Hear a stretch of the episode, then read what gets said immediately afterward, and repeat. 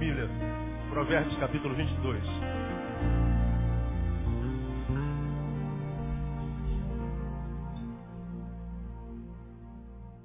Quantas mães nós temos aqui hoje? Levante a mão assim bem. Quem pode dar um forte aplauso pela vida das mamães aí? Elas merecem, não é? Glória a Deus. Deus abençoe vocês. Ser mãe é uma bênção, amém ou não? Ser mãe é um privilégio. Quem concorda com isso aí? Amém? Agora é fácil ser mãe? Fácil não é não, né? Cada ano, cada dia que a gente acorda está mais difícil ser mãe, está mais difícil educar, está mais difícil imprimir nos filhos os valores de Deus e os valores da família. Gerar é um sonho de toda mulher, não é? Parir, não é? Ser parceira de Deus na formação da vida. Eu acho que mulheres nasceram para isso. Foram formadas por Deus para isso também, não só, não só. E eu acho que esse privilégio que as mulheres têm, os homens só ficarão na vontade, na imaginação. Porque a gente não pode imaginar como é ver uma vida sair de dentro de nós. É, é um mistério muito misterioso, né? De um lado, a gente agradece porque nós homens somos frouxos. Quando o assunto é dor, sim ou não? É, tem homem que não gosta de ouvir isso, mas é. Né? Homem está com 37,1 de febre. Ai, meu Deus, vou morrer. Ô, oh, mulher, me, mulher, me socorre, mulher. A mulher está com 40, tem que estar tá trocando fralda, lavando louça, arrumando a casa. Tem que se virar. A mulher, ela é muito mais forte, muito mais resistente. E Deus sabe o que faz. Embora Deus tenha fama de ser homem, a Bíblia não diz que Deus é homem, por mais que vocês escandalizem. A palavra Elohim é uma palavra plural. Deus é homem, Deus é mulher, Deus não tem sexo. Então, se alguém fala assim, ó oh, minha mãe Jeová, abençoa o teu servo, não está tá em heresia não. Ele não tem sexo. E eu tenho certeza disso porque só um Deus conhece o que é ser feminina poderia pensar tão sabiamente dar a privilégio do parto a uma mulher. Porque se desse ao homem ia ser um problema sério, nós íamos ter problema de população no mundo, a gente ia falir, não ia ter gente no mundo, porque os homens não teriam filhos. A mulher, quando, quando engravida, ela pensa no filho. Se o homem engravidasse, ia pensar na dor, não ia ter mais filho. O foco final seria outro, porque dor a gente está fora. A gente ia pensar na nossa racionalização, pô, ter filho é muito bom. Mas a dor que vem junto é muito ruim. Então, se eu tenho que sentir essa dor para ter esse negócio tão bom, eu vou abrir mão da coisa boa por causa da coisa ruim. A mulher, quando engravida, estou grávida, ela nem pensa no parto, cara. Ela não pensa na dor. Ela. Aí ele falou, ó, oh, você vai ter trigêmeos. E ela, oh, aleluia. Ela nem. Aí a gente fica assim, meu Deus, cara. Um moleque para sair de lá já é um, Imagina três, cara. E Jesus, essa mulher é louca. É louca. A mãe é tudo louca. Para ser mãe tem que ser louca. Louca de amor, louca de paixão, louca de, de, de, sabor pela vida. A mãe é um mistério que nós homens nunca vamos entender, vamos sempre ficar na imaginação. Ah, eu imagino que é ser mãe. Pois é, você imagina. Você vai ficar na imaginação, mas conceber o tamanho desse privilégio você não vai mesmo. Então, hoje, nesse, nesse domingo maternal, eu queria, eu queria deixar uma palavra para a nossa reflexão, é, que eu é, tiro de dois versículos da Bíblia que nós conhecemos muito bem e eu pretendo ser breve. Eu sempre pretendo, nunca sou, mas sempre pretendo. Como Deus abençoa a intenção, vamos a Provérbios capítulo 22, versículo 6, você já conhece muito bem. Provérbios 22, 6 diz assim: Instrui o menino no caminho em que deve andar, e até quando envelhecer, não se desviará dele. Instrui o menino onde? Leiam para mim. No caminho. Até aí, vamos lá. Instrui o menino. Posso ouvir vocês? Vamos lá mais uma vez? Vou perguntar mais uma vez. Instrui o menino aonde? No caminho. Vamos a Eclesiastes capítulo 11. Algumas páginas depois aí. Eclesiastes capítulo 11. Versículo 9. Está escrito lá assim. Alegra-te, mancebo, ou adolescente na tua mocidade, filho na tua mocidade, e anime-te o teu coração nos dias da tua mocidade. E anda pelos caminhos do teu coração e pela vista dos teus olhos. Sabe, porém, que por todas estas coisas Deus te trará a juízo. Alegra-te, mancebo, na tua mocidade e anime-te o teu coração nos dias da tua mocidade. E anda pelos que, leiam para mim, pelos que? Caminhos do teu coração. Alegra-te, mancebo, na tua mocidade, anima o teu coração nos dias da tua mocidade e anda pelos caminhos do teu coração. Anda pela vista dos teus olhos. Ou seja, olha, vai viver a tua juventude, libera geral se você achar que deve fazer. Sentiu no teu coração, deu na telha, deu na vista, cai dentro. Vá viver a tua vida. Só não se esqueça de uma coisa. Por cada passo teu, por cada pensamento, Deus vai trazer você a juízo. A vida é tua, faz o que quiser, filho, jovem. Anda pelos caminhos do teu coração. Mas só não se esqueça uma coisa. Nenhum caminho, nem um passo é inconsequente. É o que esse texto está dizendo. Aqui, nós vemos a palavra caminho em ambos os versículos. No primeiro diz assim, mãe, pai, instrui o menino no caminho. Pais, mães, instrui o menino no caminho. O papel da mãe, instruir o menino no caminho. Mas quando o assunto já é o menino, o texto segundo diz assim, considera os teus caminhos. Você é livre para andar no caminho do teu coração, mas considera. Veja que o assunto dos dois versículos é sobre o caminho. Agora, quando nós somos a mãe, nós estamos no papel do instrutor. Quando nós somos o filho, o nosso papel é de tomar cuidado. O nosso papel é de considerar. Mãe, instrui o teu menino no caminho. Menino, uma vez no caminho, toma cuidado com o seu. De modo que a vida, ela toma sentido ou perde sentido no caminho. O que faz a diferença na vida é o caminho. O que faz valer a pena ou não está no que acontece no caminho. O que traz sentido à vida ou tira o sentido da vida, aquele período que a gente conhece entre o nascimento e a morte, isso que está no interregno é o caminho. Alguns nascem, dependendo do caminho que trilham, ao morrer deixam saudade.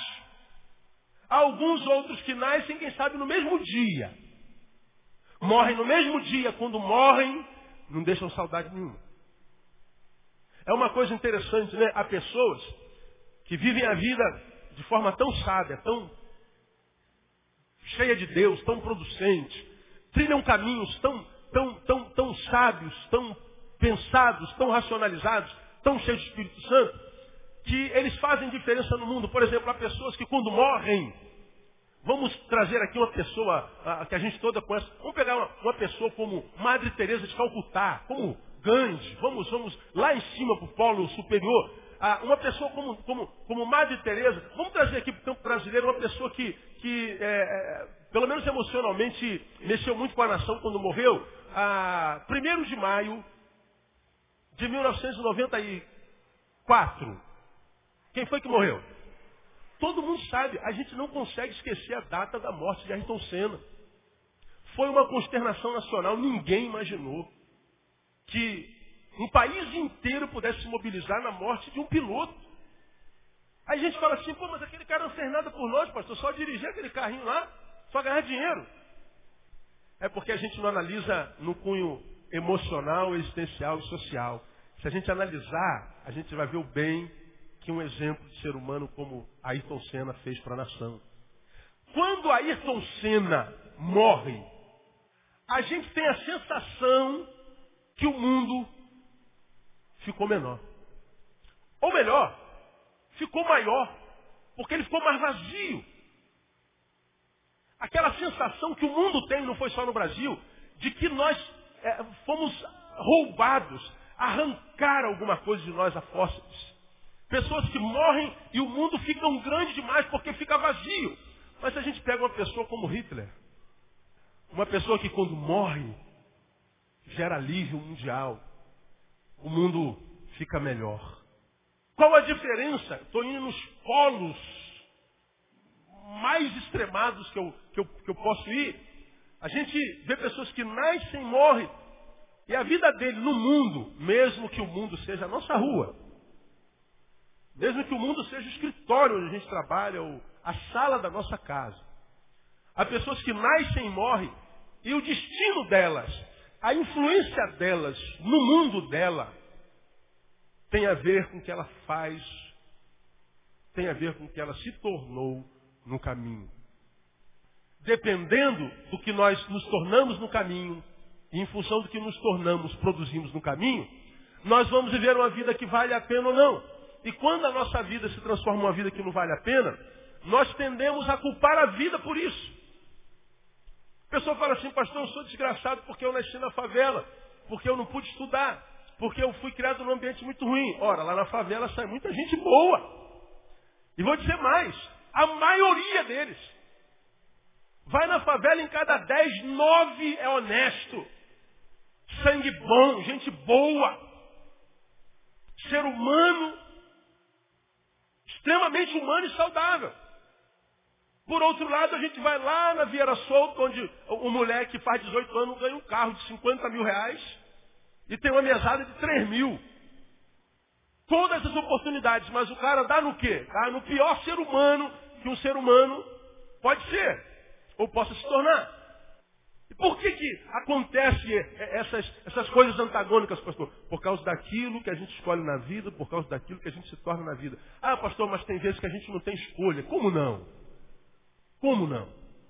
Ah, pastor, eu, eu quando criança fui estuprado pelo meu pai, então eu, eu me tornei um, um, um, jovem rebelde, uma criança rebelde. Atendi a semana passada, você eh, me ouviu falar aqui, de uma criança que é filho de pastor e foi abusado pelo pai durante 11 anos. Pastor, safado, sem vergonha. Eu, quando ouço uma história dessa, eu confesso que eu tenho vontade de ir lá no pai dele dar uma surra nele. De pau. Você sabe o que é isso? Pastor, a gente tem que amar. Eu amo, mas pode dar uma paulada, mesmo amando. Aí você fala assim, como é que eu vou ser um homem equilibrado, feliz, se eu fui estuprado? Quando é que você foi estuprado? Quando eu tinha 11 anos. Quantos anos você tem agora? 20. O que o teu pai fez com você, eu já sei. E o que, que você vai fazer com o que o teu pai fez com você? Você já aprendeu? Não foi comigo, foi com Jean-Paul Sartre, né? Um, um, um filósofo francês que morreu infeliz e vazio, que disse não é o que fazem conosco, é o que nós fazemos com o que fazem conosco. O problema é que no caminho nós tendemos a culpar. Olha, eu estou aqui sentindo dor porque meu pai há 20 anos fez isso, porque minha mãe há 200 anos não fez aquilo. Eu estou aqui porque eu fui assaltada lá e, e, hoje eu estou aqui traumatizada. Legal, você foi assaltada lá, um trauma te alcançou. E o que, que você está fazendo com esse trauma? Está buscando ajuda? Está buscando ajuda de, de, médico, de terapeuta? Está lutando contra esse trauma? Ou você entrou dentro do buraco do teu quarto e ficou ali esperando a morte chegar? Ah, pastor, eu entrei dentro do buraco do meu quarto esperando a morte chegar. Portanto, não é o trauma que está fazendo isso contigo. É você que está fazendo isso contigo. Porque você tem dentro de si a escolha de transcender o medo e a falta de fé e ir a si mesmo buscar ajuda. Nós temos sempre escolhas. Porque o que faz a vida valer a pena entre o nascimento e a morte é o que a gente trilha no caminho. De modo que, irmão, hoje não resolve a gente ficar batendo no peito, dizendo eu sou um pobre coitado, eu sou um miserável, minha mãe é culpada, meu pai é culpado, a vida é culpada, estou revoltado com Deus, porque Deus não poderia ter deixado isso acontecer comigo. A gente fica buscando culpados e vamos imaginar, amado irmão, cujo caminho não está muito bem, que seu pai seja culpado. Meu pai é culpado, é verdade, eu concordo com você. Minha mãe é culpada, também é verdade. Tua mãe também não vale nada, ela é culpada. Ah, Deus é culpado, Deus também é culpado, é verdade. Achamos os culpados. Legal. Resolveu o problema? Mudou a tua situação, buscar culpado não resolve nada. Não, pastor, mas não vai ficar por isso mesmo, não. São culpados, tem que pagar. Então tá certo, vamos pagar. Vamos matá-los juntos, vamos lá. Você mata tua mãe, eu mato teu pai, com você. Pronto, matamos, demos um tiro na cabeça de cada um. Estão mortos os dois agora. Resolveu o problema? piorou. A vida são escolhas. Esse texto me ensina a mim, te ensina a ti, deveria nos ensinar a nós. No dia da mãe, que o papel da mãe é instruir e o papel, o papel do filho é considerar o caminho. Porque a diferença está no caminho. Aprendemos com Ed Renekiewicz, no livro que ele escreveu, Vivendo com Propósitos, que felicidade não é o lugar onde se chega, é o modo como se vai. Muitos de nós somos infelizes aqui, absorvemos a felicidade como status quo definitivo, como, como situação vivencial definitiva, e dizemos assim, ó, só vou ser feliz quando eu chegar naquela bateria. Eu só vou ser feliz quando eu casar. Só vou ser feliz quando eu arrumar um emprego e ganhar 10 mil. Eu só vou ser feliz quando? Eu só vou ser feliz lá. E aí a gente absorve a infelicidade como realidade é, para o nosso instante. E a gente diz que felicidade é um lugar onde se chega. Não é. A gente aprende que felicidade não é um lugar onde se chega, é o modo como se vai. Portanto, felicidade se desenvolve no caminho.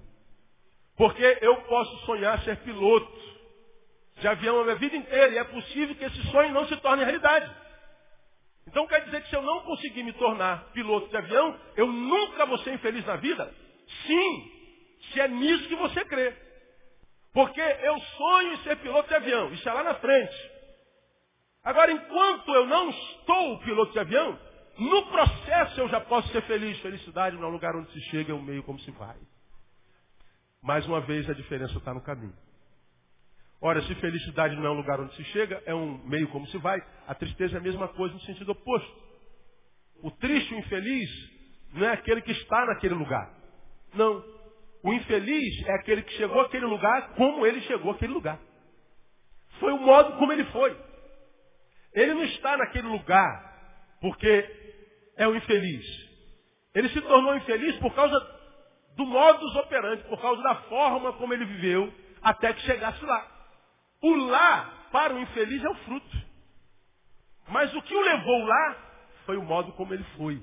Portanto, a infelicidade se desenvolve no caminho. O segredo está no caminho. Não é legal isso? Simples, muito simples. Portanto, sai daqui e vai ser feliz. Ah, pastor, se fosse assim. Agora, eu creio na Bíblia. Não sei se você acredita na Bíblia. Quem acredita na Bíblia aqui? Diga, eu creio, pastor.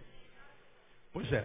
Se segredo está no caminho, ele está dizendo para mim e para você, olha filho, enquanto você estiver no caminho, eu vou estar no caminho contigo.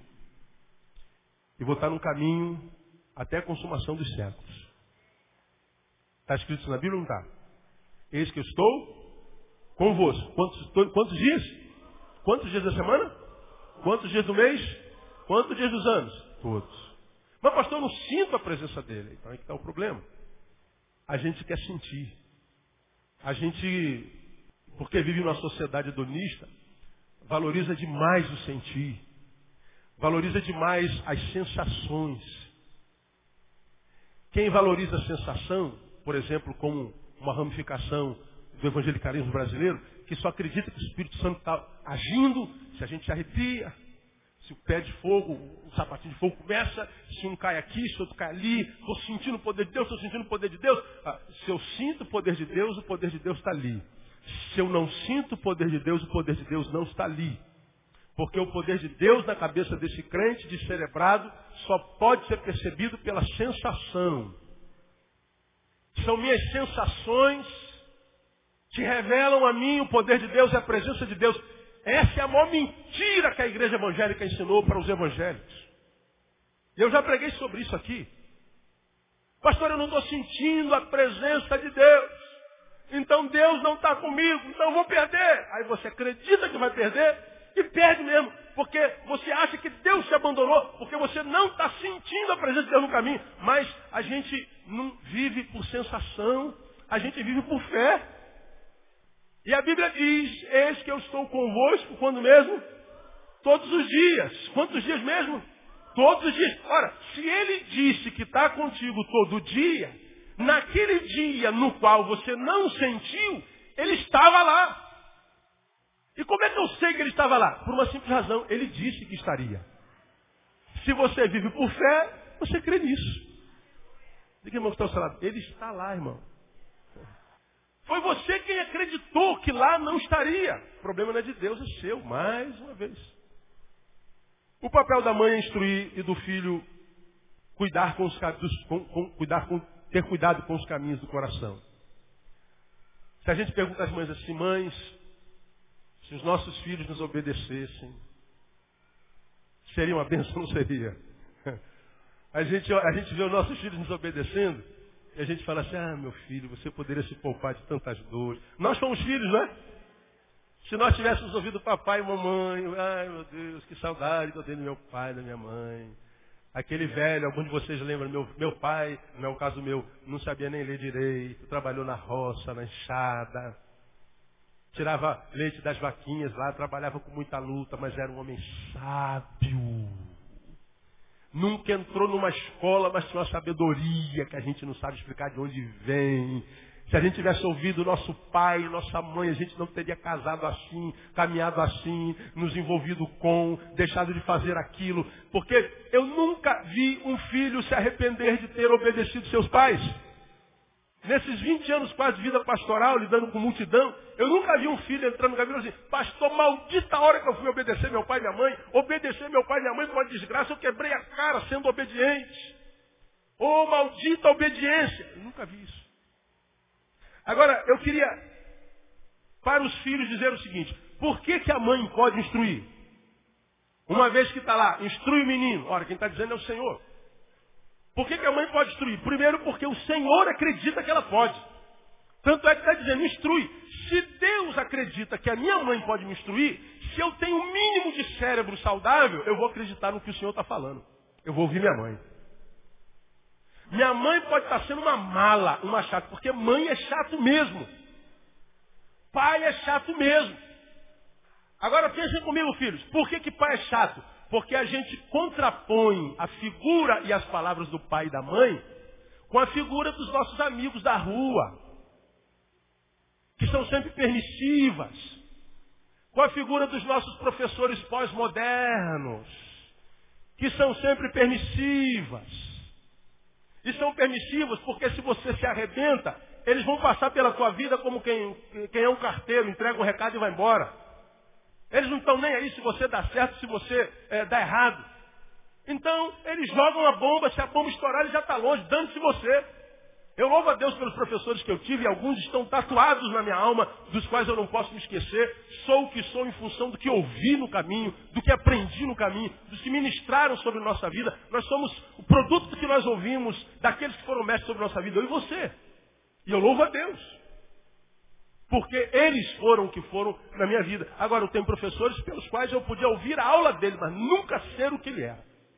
Os valores deles não podiam entrar em mim de jeito nenhum, porque eu me adoeci. Agora, quando a gente pega os valores permissivos da sociedade pós-moderna, diria agora transmoderna, e a gente pega com os valores, muitos, muitas vezes é, castradores do pai e da mãe, que vive num tempo pós-moderno, transmoderno, mas nasceu no século passado, a gente olha para esse cara, essa mulher que nasceu no século passado, essa mulher é muito chata, meu. Mas Deus olha para ela, filho, e diz assim, olha, sua mãe tem moral para te instruir. E por que, que uma mãe tem moral para instruir? Por duas razões. Primeiro, porque já passou por aquele caminho, filho, por onde você está passando. Mãe tem conhecimento empírico, experiencial. Nossos pais, quando falam do que nós estamos fazendo no nosso caminho, filho, ele fala do que nós estamos falando no nosso caminho, porque aquele caminho eles já trilharam outrora, já passaram por ali. E a gente exemplifica isso de forma muito fácil. Por exemplo, ó, você mora aonde? Você mora. Você mora. Ah, oh meu Deus, tem tanto lugar aqui. Tu mora onde, Poçates? Bangu. Como é o nome da rua? Tem vergonha não? Não tem vergonha de morar em Bangu não, irmão.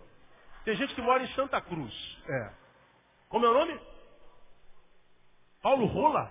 Ih, era melhor não ter dito não. O nome. É. Pois é. Ele mora lá na rua Paulo Rola. Olha lá.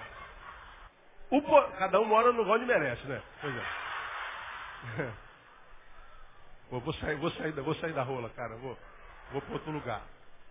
Ô, ô Nilson, você mora onde? Jornalista Marcos Liboa. Mas é melhor do que a rola, né, meu? Então, vamos pro jornalista é melhor, porque senão eu vou perder a concentração de vocês. O Nilson vem com o carrinho dele novo, lá da jornalista Marcos Lisboa. que não é nem tão longe. O Nilson do trajeto da casa dele para cá, ele já sabe onde está cada buraco naquela rua. Você também, quando vem da sua casa para cá, você já sabe que tem um buraco ali no cantinho direito, na altura daquela árvore. Aí tem outro buraco assim do lado daquele bueiro que fica bem em cima da faixa, lá na frente. Você já vem com o teu carro, o buraco faz aniversário, a gente pode fazer festa aniversário dos buracos nessa cidade. A gente sabe onde está cada buraco. É ou não é? É. Eu venho lá da Taquara para cá, eu sei onde está cada buraco, meu. Eu venho ali do Catonho para cá, ali no meio do Catonho, de lá para cá, antes um pouquinho da, do Rosto das Morangas, que passa ali quase sabe que tem uma cratera ali. Catonho foi todo recapeado, mas já tem um buraco ali. E às vezes eu estou vindo ali naquele canto, mas eu sei que ali naquela altura tem uma cratera, então já passo por lá de cá. E quando eu passo por lá de cá, eu fico olhando para o retrovisor. Vai cair. Ah, coitado do carro do cara. Não tinha como avisar. Ele não conhecia. Agora eu já sei onde está o buraco. Aí a gente faz o contorno aqui em frente, Carrefour para entrar na Nogueira. Tem aquela cratera ali. Então quando eu entro, o buraquinho já está ali. Eu já conheço aquele caminho. Eu passo daquele caminho todo dia. Eu já tenho conhecimento experiencial. Já caí naquele buraco. Já estourei o meu pneu ali. Já pequei por causa daquele buraco porque ele estourou o meu pneu, filho. Eu sei o que aquele buraco pode gerar na nossa alma. Aí o filho cresceu, vai passar no mesmo caminho e fala assim, filho, olha, isso é buraco. Filho, isso é cilada. Cuidado com. Filho, abre teu olho. Ah, mas para com isso, eu já sei o que, que eu faço. Tu já passou naquele caminho quando? Na outra encarnação? A gente sabe que não existe encarnação. Eu já sei, mãe. Tu sabe aonde? Aprendeu quando? Quem foi teu professor sobre esse assunto? O que, que, você sabe sobre aquele buraco que tem lá naquele caminho se você nunca passou lá? Por que, que mãe pode instruir? Porque já passou por aquele lugar. Tem conhecimento empírico, tem conhecimento experiencial. Mães nascem primeiro que seus filhos. Quem sabia disso? Quando a gente vai a Provérbios capítulo 1, volta um pouquinho em Provérbios capítulo 1. Quem teve uma mãe mala aqui, dá glória a Deus, irmão. É, minha mãe era uma malinha, pequenininha, mas era. Meu filho, não faz isso. Meu filho, ô oh, mãe, eu já sei, mãe. Agora que a gente está vendo, eu sabia da onde. Aonde que eu aprendi? Aprendeu aonde, meu filho? Quem te ensinou? Eu já sei, vem no chip? Já vem no programa, está lá no manual quando você vem a vida? Não tá. Aí a gente vai lá em Provérbios capítulo 1, versículo 7. Está escrito assim, ó, o temor do Senhor é o quê? O princípio do conhecimento da sabedoria. Mas os insensatos desprezam o quê? A sabedoria e a instrução. Aí o versículo seguinte, filho meu, ouve a instrução de teu pai e não deixes o quê? O ensino da tua mãe, miserável. É o que está escrito aí.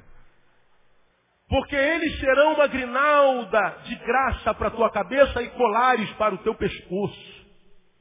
Diz lá, o temor do Senhor é o princípio da sabedoria. Agora, guarde isso que eu vou te falar. O temor do Senhor é só o início da jornada, é o princípio. Pastor, eu já conheço o Senhor, eu já temo o Senhor. E daí? Você está só no início. O saber de Deus não é suficiente. Pastor, eu sei tudo de Bíblia, sei tudo de teologia. Oh, que legal. E daí? Você está declarando, portanto, que você está no início da jornada. Mais adiante assim, filho meu, agora que você se iniciou em sabedoria, está temendo ao Senhor, se aprofunde nela. Ouve teu pai e ouve a tua mãe. Porque você vai ter uma grinalda de graça e você vai ter um colar de pérolas no pescoço. Quem não ouve pai e mãe, geralmente tem uma coleira no pescoço. Vai ser amarrado como um animal. Vai ter uma vida aprisionada, uma vida medíocre. No início eu disse que nunca vi um filho se arrepender de obedecer à mãe. Eu já vi milhares de filhos se arrependerem por não terem obedecido à mãe. Atendi há bem pouco tempo atrás uma senhora de 78 anos no meu gabinete. Nunca vi na minha vida. Ouvinte do site. Ela marca, o gabinete vem, senta na minha frente. E eu fico, quando atendo uma pessoa dessa chip, tantos anos de vida, o que eu posso ensinar para uma senhora dessa idade? Eu acho que não há nada a ensinar a ela. Mas ela não veio pedir ensinamento. Ela veio abrir o coração. E ela falou assim, pastor, eu nasci, como o senhor disse no seu sermão, passei pela vida sem conhecer a vida. E o Senhor disse uma frase que me impactou profundamente. Tem pessoas que nascem e morrem sem nunca ter vivido. Naquele mesmo sermão eu falei, pior do que a morte é a ausência da vida. Naquele sermão eu falei sobre o espírito que domina o suicida. Você vai se lembrar disso. O suicida, quando se mata, não quer matar a morte, quer matar a vida. O suicida, quando se mata, ele quer matar a dor, ele quer matar o vazio. O suicídio não é um, grito de desejo pela morte, o suicídio é o contrário. É um grito de desejo pela vida. O suicida, ele quer viver tanto, viver tanto, quer tanto viver, tanto viver, que quando não consegue viver, ele prefere morrer.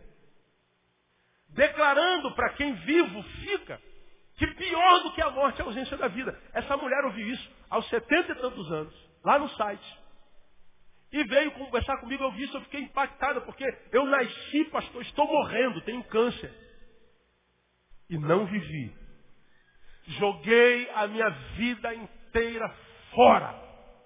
Eu fui um pedaço de carne que comeu e que bebeu. E que tentou se alegrar com as orgias da vida, com as, as, os prazeres do mundo. Mas hoje eu chego, a minha velhice, minha única alegria seria ver os meus filhos, ver que eles deram, deram certo. Mas quando os meus filhos não estão perto de mim, eu estou só comigo mesmo, o que me sobra é tristeza, vazio e vontade de morrer. No final da nossa conversa ele falou assim, tudo começou quando eu não quis ouvir os meus pais.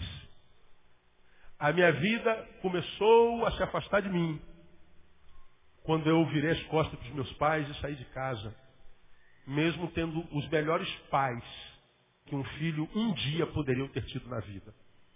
Eu desprezei os meus pais. Eu abandonei os meus pais. Eu ignorei os meus pais. E aí eu citei para ela um dos mandamentos que diz: honra teu pai e tua mãe. Para quê? Para que se prolongue teus dias na terra. Aí ela falou assim, mas pastor, então devia ser o contrário, eu não honrei pai e mãe, não devia ter vivido tanto tempo. Eu falei, quem disse que a senhora viveu? Para alguns que envelhecem, a velhice é um castigo. Os anos que entram são uma desgraça. E para quem que a velhice é uma desgraça? Quando é que a gente começa com essa frescura? Quanto tempo você está fazendo, irmã Marque? Ah, pergunta outra coisa, pastor. Ah, não se pergunta a idade de uma mulher. Ah, pode palhaçada, irmã. Quando você está fazendo, irmã fulano, eu estou fazendo 48, pastor, com muita alegria. É, porque é um privilégio fazer 48 anos. É um privilégio fazer 70 anos. Você envelheceu. Envelhecer é uma honra. Todos envelhecerão. A diferença é como a gente envelhece. Alguns não aceitam a velhice, alguns não aceitam. Então, oh meu Deus, eu estou fazendo 40 anos, pastor, me mata, Deus. Eu falo, mata mesmo, Deus, leva logo embora. Porque devia estar tá dando culto e ação de graça, está pedindo para morrer. Minha mulher faz quarentão, dia 14. Idade da loba, devoradora. É. E a gente celebra. Vivemos o melhor momento da nossa vida, em toda a nossa vida. Toda a nossa vida. Agora a gente fica com esse negócio de fez 40 e começa a entrar em crise. Por que, fazer 40 é problema para alguns? Depende da forma como você chegou aos 40. Porque para quem chega a 40 com a certeza de que não desperdiçou vida, os 40 são um prêmio. É o troféu por ter vivido como eu vivi. E Deus é quem dá esse troféu para alguns. Essa mulher disse, pastor, eu estou morrendo, passei pela vida sem ter conhecido a vida. E ela me fez uma pergunta, termina aqui o testemunho dela, pastor, o senhor tem certeza que não existe reencarnação? Eu li Hebreus para ela, aos homens está ordenado morrer uma só vez, vindo depois disso o juízo. E vou dizer mais, suponhamos que existisse, por ter vivido como viveu, a sua próxima reencarnação vai ser boa não. É melhor não reencarnar. Não é por mérito? Por que, que a mãe pode destruir? Passou por lá. E nós temos que entender isso, filhos. Quando tua mãe te der um conselho, ou te der uma ideia contrária à tua, não despreze o conselho da tua mãe. Considera. Você não precisa concordar com ela já, mas guarda no teu coração. Quando você estiver sozinho, confronta a tua ideia com a dela. Com a dela. Isso é um bom negócio. Pelo menos, se depois de confrontar a tua ideia com a, ideia, com a dela, e você continuar discordante dela, a tua discordância terá sido racional e não irracional. Ou emocional. Discorda minha mãe, não quer saber, minha mãe não sabe nada. Tua mãe sabe sim. Quem não sabe é você. Preguei no ano passado, se eu não me engano, qual é a diferença do homem maduro para o homem imaturo. Qual é a diferença da pessoa madura para a pessoa imatura. E a gente ficou em silêncio. E eu repito para vocês, eu tenho certeza que você não esquecer disso. A pessoa imatura não sabe. E a pessoa madura também não sabe. Qual é a diferença, pastor? É que a imatura não sabe e pensa que sabe. E a madura, ela não sabe e sabe que não sabe. Ora, se eu não sei, mas penso saber, não tenho mais nada a aprender com ninguém. Esse é o. É isso aí mesmo que você pensou aí. É o imaturo. Eu já sei que eu quero. Eu já sei que eu, eu sei que eu quero da minha vida. O que, que você quer da sua vida? Responda para você, filho que está aqui. O que, que você quer da sua vida? Ah, pastor, eu quero ser oficial do exército. Está fazendo o que para isso? Quero ser presidente da república. Está fazendo o quê? Ah, pastor, já cortei o dedo. Como disse o outro. É, é brincadeira, não. É brincadeira. O que tu sabes, sabe de onde. Por que, que a mãe pode nos instruir? Porque já passou por aquele caminho. E o texto diz, ouve a tua mãe. Segundo, por que, que ela pode nos instruir? Porque pensa no caminho do filho mais do que o próprio filho. Porque filho não pensa no caminho, filho quer andar. Hum. Eu quero andar, pastor, eu quero curtir minha vida. Pois é, enquanto está curtindo tua vida, a tua mãe está pensando no caminho. Onde é que está esse menino? Ai, meu Deus, o que, que meu filho vai ser? Eu tenho duas filhas, uma, de, uma que vai fazer, uma fez 14, outra vai fazer 18 agora. Eu sei que tipo de educação eu dou. Eu sei que tipo de ambiência familiar ela tem em casa. Eu sei que tipo de referência paternal e maternal elas têm em casa. Mas ainda assim eu morro de medo a respeito do que minhas filhas possam se tornar. Tenho medo de perder minhas filhas. Mas pastor, como é que o senhor pode, homem de Deus, é, tem medo de perder a filha? Tem. Porque quando essa palavra aqui foi escrita, instrui o menino no caminho que deve andar, havia muitos poucos caminhos para os nossos filhos se perderem, mas hoje, não precisa ir lá no tempo de Salomão, não, vou, para o meu tempo. Você que está aí com 40, a gente, é, na nossa adolescência, não tinha shopping. Não tinha lan house, não tinha computador. Bom, nós somos velhos, cara. Temos história para contar. Não tinha internet. Domingo, só tinha um lugar para ir. Me diga onde? A igreja, meu. Ih, igreja era. Ih, ah, beleza. Graças a Deus chegou domingo, vou ver a rapaziada. Ah, só tinha igreja para ir. À noite, vigília. Vigília lotava. Agora, não tinha mais lugar para ir à noite. E hoje? Pai, posso ir no show de não sei quem? Pai, posso ir no cinema com fulano e Beltrano? Pai, Posso ir no shopping? Pai, posso ir ah, ah, no, no boliche? Pai, posso ir ah, no teatro? Pai, posso. Bota caminho aí, irmão. Tem caminho arrodo. Tem grupos arrodo. Tem tribos arrodo. Tribos que cativam nossos filhos.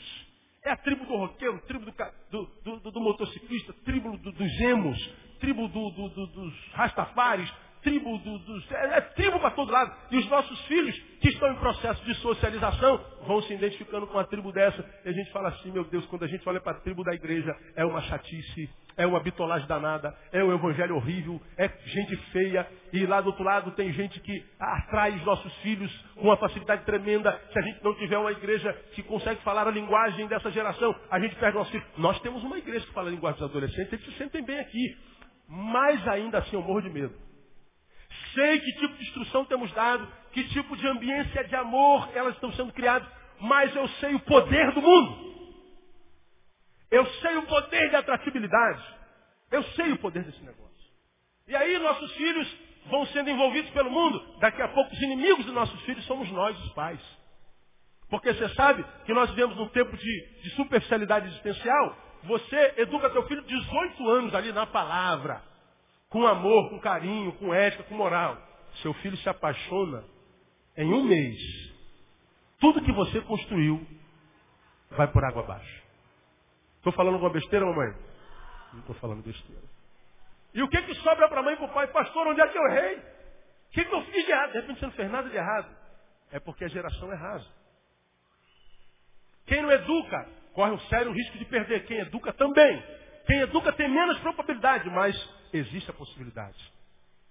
Então, filho, por que, que mãe pode instruir? Porque ela pensa no nosso caminho mais do que nós mesmos. Isso é empatia. É sentir o que você sente. Nós não, nós queremos andar. Porque se nós pensássemos no caminho, aos 13 anos nós íamos falar assim, pai, eu quero fazer um curso disso porque eu quero ser ativo. Mas não, a gente quer beijar na boca. Se a gente pensasse no caminho aos 17, a gente não abria mão de estudar na sexta-feira à noite para a prova de segunda-feira para namorar. Ia dizer para o namorado, eu sou muito louca por você, mas segunda-feira eu tenho prova. Então a gente não vai sair hoje. Pastor, o senhor quer que eu perca uma noite de beijo na boca? É, uma, duas, três, quatro. Vai trabalhar, da tua, vai trabalhar a tua vida profissional para que você se aloque no mercado de trabalho, tenha dinheiro e beije o resto da tua vida. Quem deixa de beijar, de namorar, de, de zoar, de ficar de, de, de sacanagem na adolescência, vai ter a juventude e a vida adulta todo dia para beijar na boca e fazer o que você quiser. Vai ter dinheiro, mané. Vai poder pagar o, a pizza, vai poder pagar o cinema, o teatro. Vai poder ter um carrinho. Sabe por quê? Estudou quando era adolescente. Agora você está aí na adolescência, beijando na boca. Quando chegar a fase adulta, você já está velho para o mercado. Vai ter que viver uma vida sem beijo na boca, sem pizzaria, sem, sem, sem teatro, sem cinema, sem nada. Vai trabalhar para comprar pão. E por que, que a gente então não mergulha na adolescência para nos preparar para o futuro? Porque a gente não pensa no caminho. Quem pensa no nosso caminho é o chato do pai é o chato da mãe. Por que, que ela tem moral para instruir? Porque ela pensa no nosso caminho mais do que nós mesmos. Para a gente terminar, já aprendemos por que a mãe pode instruir. Agora, por que o filho deve ter cuidado com os caminhos do coração? Primeiro, porque o coração, diz Jeremias 57, 9, é enganoso e perverso. Enganoso é o coração, mais do que todas as coisas, e perverso. Jeremias 57, versículo 9. Quando nós somos filhos adolescentes, nós nos apaixonamos muitas vezes. Você que está aqui adolescente me ouvindo, quantas vezes você já apaixonou nesses 17 anos de vida?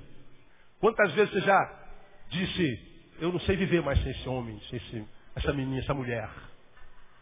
Vai se apaixonar muitas outras vezes. Você está aqui hoje querendo morrer por causa desse menino. Quando vocês brigam, você passa três meses sem dormir na fossa. Na minha época era na fossa. Né? né? A gente vai, pô, estou na fossa, rapaz, estou na fossa. Ou seja, o é, que, que tem na fossa, né? É lá, eu estou eu numa M danada. É. Agora não é mais fossa. Como é que fala, hein? Hein? Deprimida.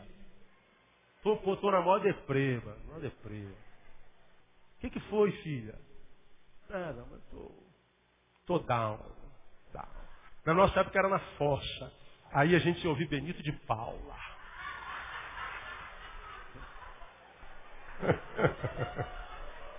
é, filhos, tenham, tenham pena de nós. É. Hoje você está em deprê, vai ouvir quem? Tem um monte. Tem uns profetas da, da deprê aí. Aí passava aquele tempo de deprê, daqui a pouco aparecia um outro garoto na escola, para onde estava apaixonado de novo. Acabou a deprê e vem a, a euforia. Oh, tem um garotinho novo aí, uma menininha nova. Aí até ganhar outro boné de cabrito. Aí entrava em deprê de novo. Aí eu vi Bebeto. A gente se apaixona mil vezes quando está jovem, quando está adolescente. E a gente ainda acredita nesse coração cegamente. Quando nós somos velhos, a gente se apaixona também. É verdade, mas é uma paixão diferente. O coração também engana com 40. Mas o coração do homem de 30, de 40, já está abaixo de uma cabeça mais madura. Mas o coração de uma pessoa de 15, 17, está embaixo de uma cabeça menos madura.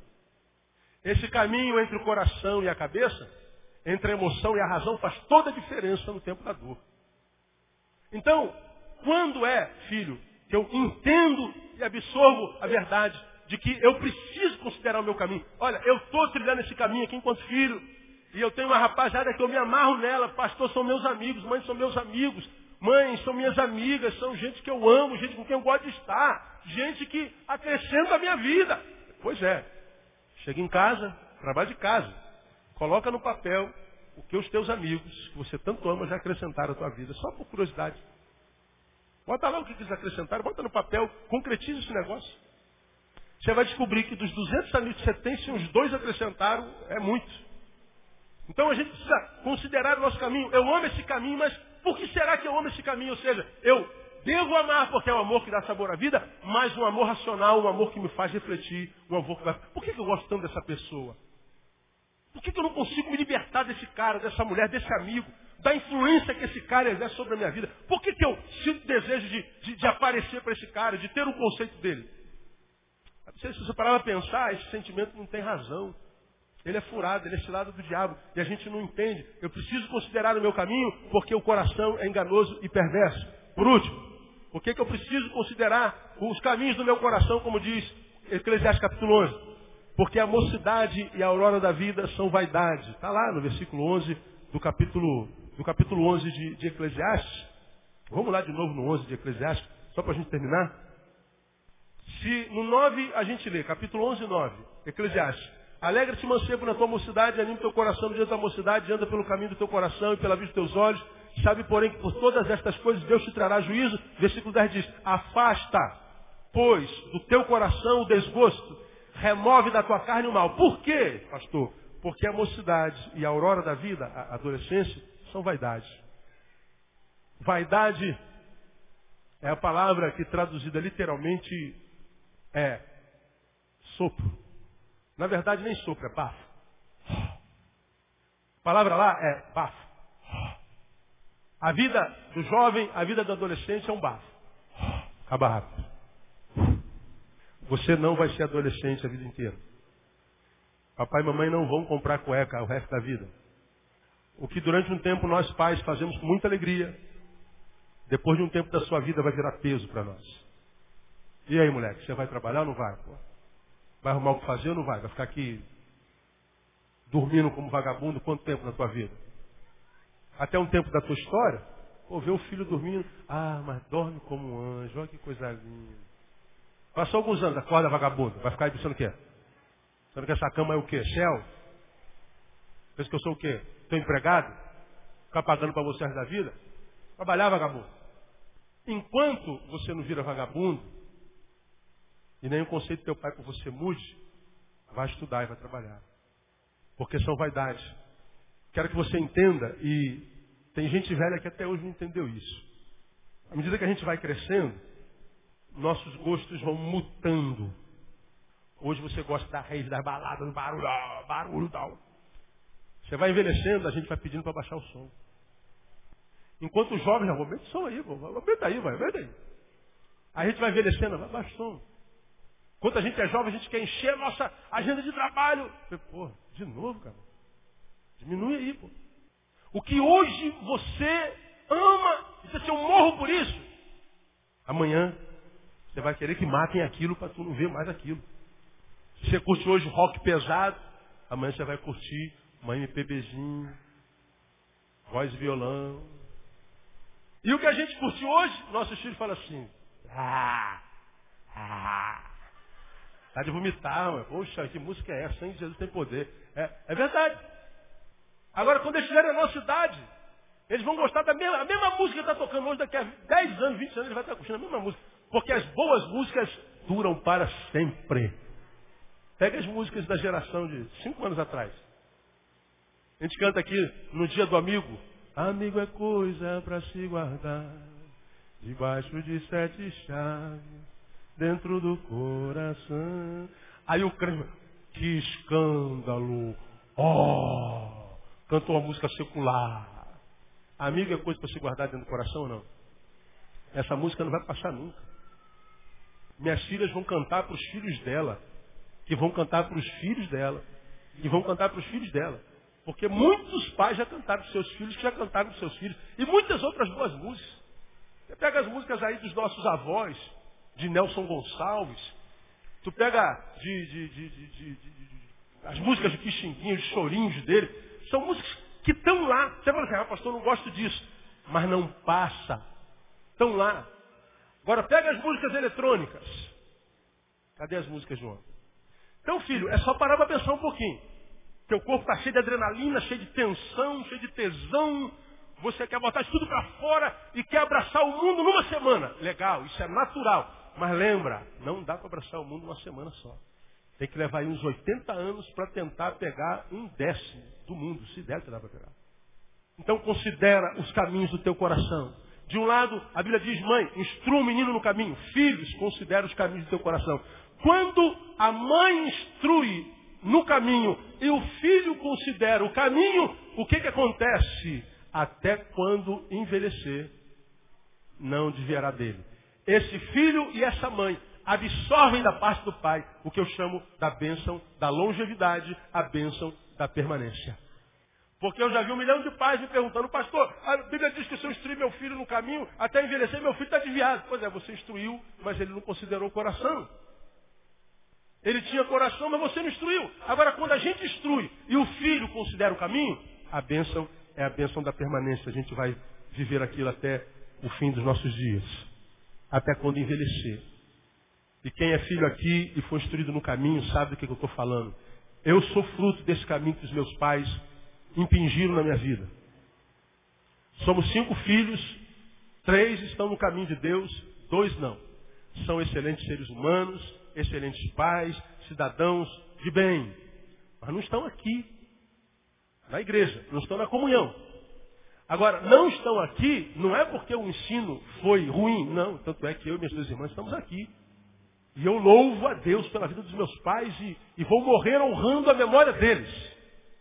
Eu vivo com a memória dos meus pais na cabeça. Eu sei que se meus pais estivessem aqui, iriam olhar para o Neil e falar assim, aquele é meu filho, eu tenho orgulho dele.